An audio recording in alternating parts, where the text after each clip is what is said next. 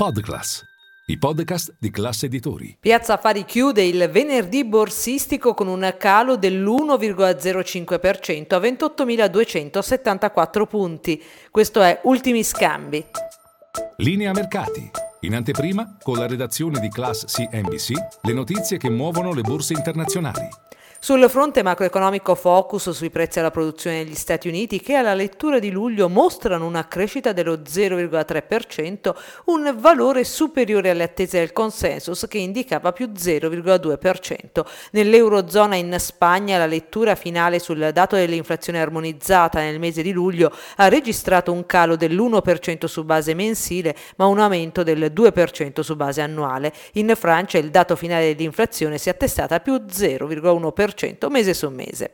Arriviamo a Piazza Affari Focus su Saipem che ha chiuso con un balzo del 6,57% sulla scia dell'aggiudicazione di contratti offshore in Congo e in Messico dal valore complessivo di 700 milioni di dollari che fanno seguito a quelli annunciati ieri per le attività offshore in Libia dal valore di un miliardo di dollari. Nel settore bancario bene la Popolare Emilia Romagna più 2,16% e la Banca Monte dei Paschi di Siena oltre 3 punti percentuali di guadagno, in controtendenza rispetto agli altri titoli del comparto. Comunque titoli come Montepaschi di Siena, Unicredit e Biper sono riusciti ad azzerare le perdite registrate martedì a seguito dell'annuncio da parte del governo di Giorgia Meloni dell'applicazione di una tassa del 40% sugli extra profitti bancari.